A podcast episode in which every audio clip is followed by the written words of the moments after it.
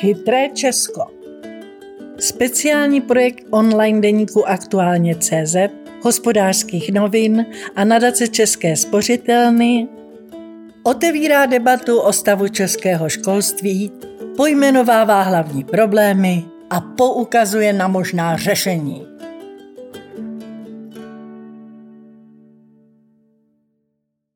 Vzdělávání v Česku je v některých regionech na úrovni rozvojových zemí. Peníze nestačí, je potřeba změnit systém. České školství má podlomené zdraví a jeho kondice je zvláště v některých krajích alarmující. Výrazně zaostávají hlavně Karlovarský a Ústecký kraj. Podle odborníků za to může nejen horší ekonomická a sociální úroveň, ale i nižší kvalita škol a učitelů. Na velkou rozdílnost v kvalitě škol upozorňuje například analýza výzev vzdělávání v České republice autorů Daniela Prokopa a Tomáše Dvořáka.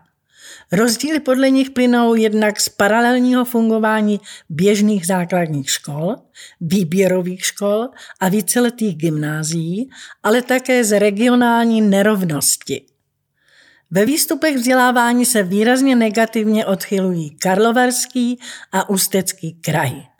Výsledky těchto krajů v PISA se zde pohybují okolo čtyři sta padesát bodů, tedy na úrovni zemí jako Bulharsko či Balízie. Zatímco výsledky nejlepších krajů se pohybují okolo hodnoty pět set, tedy na úrovni vyspělých států západní Evropy, uvádí studie. Rozdíly mezi kraji jsou podle studie přibližně z poloviny dány nerovností v ekonomice a sociálních problémech regionů, nebo průměrným ekonomickým, sociálním a kulturním statusem rodin žáků. Druhou polovinu však mají na svědomí jiné faktory. Především místní kvalita školství, tedy například kompetence a motivace učitelů, vybavenost škol, dostatečnost podpůrného personálu či kvalita řízení ze strany zřizovatelů a ředitelů. Rozdíly nejsou tak dramatické, tvrdí odbornice.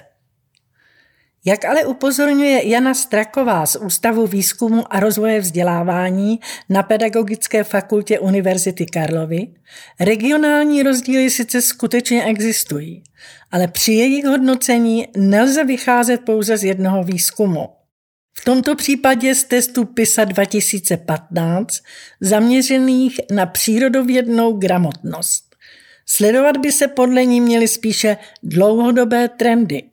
Mezinárodní výzkumy jsou podle ní navíc zatíženy velkou výběrovou chybou a jejich poznatky z hlediska rozdílů mezi kraji nejsou prý zcela konzistentní a existují zde tedy rozpory. Například ve výzkumu čtenářské gramotnosti PIRLS z roku dva tisíce šestnáct u žáků čtvrtých ročníků je Moravskoslezský kraj na podobné úrovni jako Ústecký. Ve výzkumu matematických znalostí TIMSS u žáků čtvrtých ročníků se k těmto krajům s podprůměrnými výsledky řadí ještě kraj Plzeňský. Ve výzkumu čtenářské gramotnosti PISA dva tisíce devět má Moravskoslezský kraj ještě horší výsledky než kraj Karlovarský a tak dále, říká Stráková. Podle ní je možné zobecnit, že žáci v Karlovarském, Ústeckém a Moravskoslezském kraji mají horší výsledky než ve zbytku republiky. Rozdíly ale podle ní rozhodně nejsou tak dramatické, jak by mohla ukazovat čísla z některých jednotlivých testů. Za relevantnější bere v tomto ohledu česká data, například testování České školní inspekce. Tam výsledky Karlovarského a Ústeckého kraje jsou ve většině předmětů horší než Moravskoslezského. Ale rozdíly jsou relativně nízké, uvádí Stráková.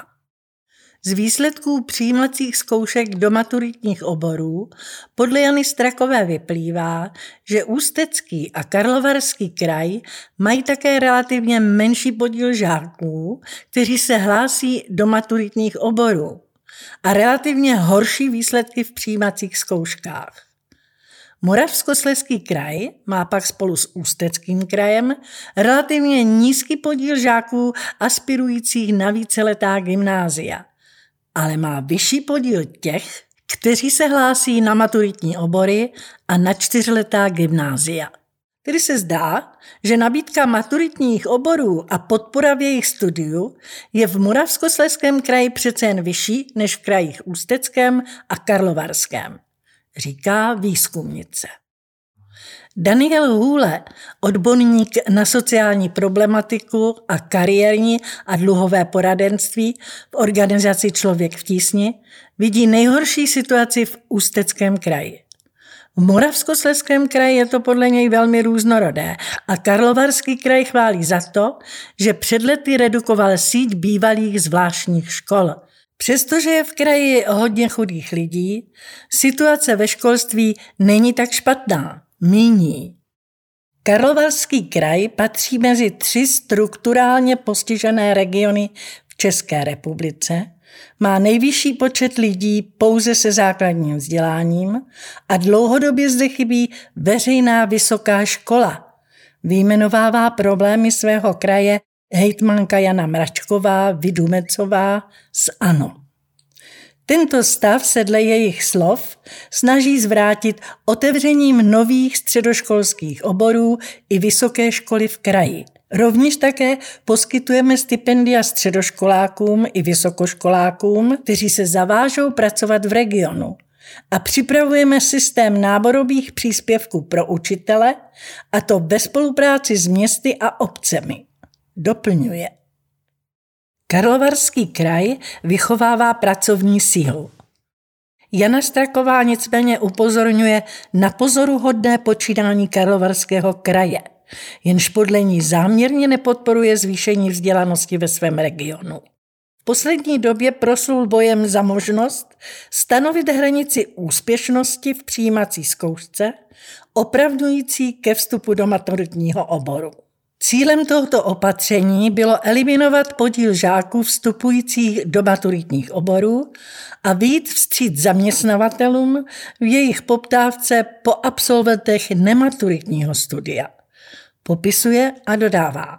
Toto opatření, aplikované na krajské úrovni, by zcela jistě vedlo k odlivu žáků toužících po vzdělání z krajů, které již nyní mají problém s nízkou vzdělaností svých obyvatel. Zcela souhlasím, potvrzuje Daniel Hůle. V Karlovarském kraji díky sousedství s bývalým západním Německem se nachází hodně německých firem, které potřebují méně kvalifikovanou pracovní sílu. Lobistický tlak těchto firem s podporou zaostalého vedení hospodářské komory skutečně oslabuje tendence uzavírat plnohodnotné střední vzdělávání části obyvatel. Jana Stráková vidí nedostatečnou podporu vzdělanosti ze strany krajů i v jiných regionech.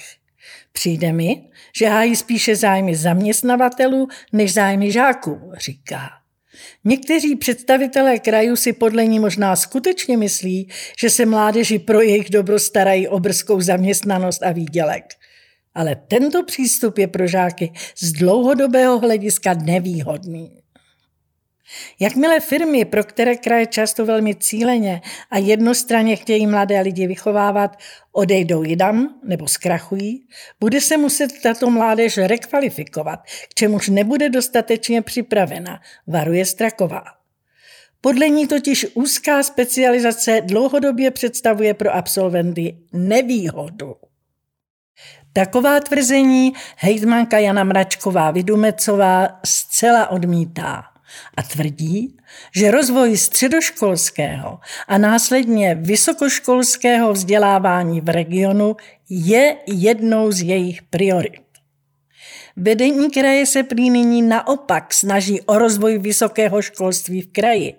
Spolupracuje se Západočeskou univerzitou v Plzni na otevření nových vysokoškolských oborů přímo v regionu a uzavřelo smlouvu s ČVUT na otevření vysokoškolského pracoviště.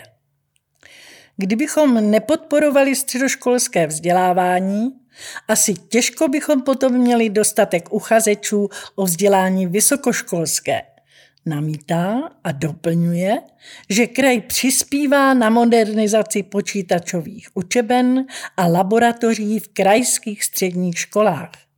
Poskytuje středoškolská stipendia, nedávno otevřel novou střední policejní školu v Sokolově a opakovaně usiluje o otevření střední vojenské školy.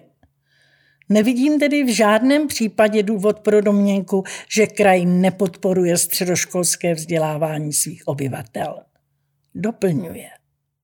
V případě stanovení bodové hranice úspěšnosti, neboli cut-off score, šlo dle jejich slov výhradně o snahu řešit dlouhodobě neúnosnou situaci ohledně kvality školství v krajích, kdy ani ministerstvo školství nenabízalo žádné řešení. Tento nápad vznikl na jednání celostátní tripartity v roce dva tisíce osmnáct. S návrhem přišli jak zástupci zaměstnavatelů, tak zaměstnaneckých organizací. Já jsem na jednání nebyla přítomna. Pak jsem ale byla vázána usnesením Rady Asociace krajů České republiky. Vysvětluje. Škodí i příliš velká samostatnost škol. Hlavní příčina regionálních rozdílů podle Strákové spočívá ve složení obyvatel a jejich sociální situaci s tím, že sociální situace obyvatel a nevzdělanost se vzájemně posilují. Řešení podle ní nelze hledat pouze v péči o vzdělávání, nýbrž musí jít ruku v ruce s péčí sociální a zdravotní. Podle Prokopovy a Dvořákovy analýzy českého školství může za podprůměrnou úroveň vzdělanosti v některých regionech i přílišná decentralizace zdejšího školství a silná autonomie škol, a to jak v personálních otázkách, tak v obsahu učiva. Česká decentralizace školství patří vůbec k největším v zemích O E C D. Přispěl k tomu i vznik krajů a zánik okresních školských úřadů. Prakticky všechny kompetence v základním školství pak přešly na obce. Extrémní decentralizace dává naprostou autonomii obci k formování lokálního vzdělávacího systému. Výběr ředitele školy je pak prakticky pouze na vůli samosprávy, která k tomu vůbec nemusí mít kompetenci. Výsledkem je systém, který uspokojuje zájmy lokálních elit na úkor dětí z méně vzdělaných rodin. Popisuje Hůle. Myslím si, že by stát měl mít vyšší pravomoci, aby mohl hájit zájmy žáků. V tomto ohledu se podle mého názoru naše podoba decentralizace ukázala jako poněkud ukvapená a nedomyšlená. Souhlasí Stráková. Podle ministerstva školství ale vysoká autonomie škol přináší celou řadu výhod, jako například možnost uspůsobit obsah a způsob výuky potřebám žáků a studentů v daném místě, či pružně a rychle reagovat na měnící se potřeby. To, aby nedocházelo k neřízené decentralizaci, mají podle rezortu zajišťovat povinné rámcové vzdělávací programy, pojaté nicméně volněji než ostatní osnovy. Tento stav samozřejmě může na některých místech přinášet i problémy, jako jsou přetíženost ředitelů i učitelů, obtížná komunikace mezi množstvím aktérů či nárůst regionálních rozdílů, především u škol v malých obcích. Připouští mluvčí rezortu Aneta Lednová. Ministerstvo proto uvažuje o možné koncentraci odborných kapacit v územích a budování takzvaného středního článku podpory školám, po čemž již delší dobu volají odborníci na vzdělávání. Role tohoto středního článku by měla být primárně podpůrná a koordinační a může podle mluvčí zahrnovat například poskytování nebo koordinaci metodické podpory školám v území. Podporu kooperace škol, jejich vzájemnou komunikaci a sdílení zkušeností či poskytování zcela nezbytného právního poradenství. Daniel Hůle z Člověka v tísni doplňuje dlouhý výčet neduhů o výraznou roli rodin ve vzdělávání, kdy české školství významně přináší spoluodpovědnost za vzdělání dětí na rodiče. Děti z ambiciozních rodin mají velkou šanci dostat dobré vzdělání a děti z ostatních rodin zase dostanou méně kvalitní vzdělání. Jasně to potvrzují testy PISA, ze kterých vyplývá, že pokud jde o průměrné výsledky, není na tom Česko až tak špatně, ale máme vysokou míru diferenciace mezi školami. Za signifikantní považuje skutečnost, že Česká školní inspekce dává výsledky kontrol jen řediteli školy a zřizovateli, nikoli ministerstvu. To se však brání tím, že není zřizovatelem škol a nemá zákonné kompetence vstupovat a ovlivňovat chod jednotlivých škol. Výsledky inspekčních zpráv jednotlivých škol jsou tedy primárně určeny vedení škol a zřizovateli. Nicméně všechny inspekční zprávy, stejně jako zprávy výroční či tematické, inspekce standardně zveřejňuje na svém webu, jsou tedy přístupné všem, uvádí Lednová. Neziskovky suplují ve vzdělávání roli státu. Podle Jany Strákové špatně fungující vzdělávací systém podporují nevládní neziskové organizace, které se snaží znevýhodněným dětem pomáhat. Chybí jim však větší koordinace s ostatními složkami, systematičnost a tudíž i více efektivity. Tato práce je nicméně užitečná, ovšem nedoceňovaná. Často je představiteli státu dokonce znevažována a vysmívána, upozorňuje. Systém financování těchto aktivit ze strany ministerstva školství je v katastrofálním stavu. Téměř všechna pomoc je totiž realizována skrze evropské projekty, postrádáme víceleté financování podpůrných aktivit. Dodává Daniel Hůle s tím, že školy mají s odborem řízení projektu tak špatné zkušenosti, že mnohé příležitosti raději vůbec nevyužijí. Také Člověk v tísni podle něj bude v příštích letech tento segment podpory financovat raději z prostředků poskytovaných Ministerstvem práce a sociálních věcí. V administraci evropských fondů je totiž předvídatelnější a kompetentnější, tvrdí. Co tedy udělat, aby se české školství dostalo z krize a obzvláště slabé školy a regiony se dostaly na patřičnou úroveň? Hůle zmiňuje hned několik kroků. Předně se musí posílit řízení českého školství, ať již na úrovni krajů či okresu, aby tato řídící struktura nebyla závislá na lokální politické reprezentaci. Klíčová je změna výběru ředitelů škol tak, aby z toho nebyly dobře placené trafiky pro oblíbence místních politiků, uvádí. Školy by se také podle něj měly více otevřít lidem z nepedagogických oborů. Rozšířit by se mělo i spektrum pedagogických sborů o lidi jiných profesí, ať již speciálních pedagogů, psychologů či asistentů. Doporučuje i cílenou desegregaci v ohrožených městech, uvažovat o zrušení víceletých gymnázií a místo toho zvýšit kvalitu druhých stupňů základních škol po vzoru například Finska a dalších zemí, kde je selekce ve vzdělávání daleko nižší. Ministerstvo školství v reakci na kritiku dlouhodobého podfinancování rezortu zdůrazňuje, že v posledních letech kontinuálně stoupá výše prostředků investovaných do českého školství. Stoupají platy učitelů. Nově se podařilo vyjednat další zvýšení platů na dva roky dopředu. Vláda tedy splní slib, ke kterému se zavázala v programovém prohlášení, že platy pedagogů budou v roce dva tisíce dvacet jedna na úrovni sto padesát procent jejich výše z roku dva tisíce sedmnáct. Jedná se o jedno z největších navýšení v rámci veřejného sektoru, uvádí mluvčí Aneta Lednová.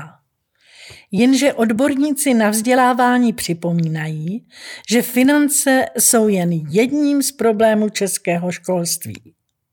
Aby se zásadně zlepšilo, nestačí do něj jen nalít peníze. Ale musí to doprovázet i zcela zásadní systémové změny. Jinak by jedinou významnější změnou bylo, že místo relativně levného špatného školství bychom měli drahé špatné školství. Uzavírá Daniel Hůle.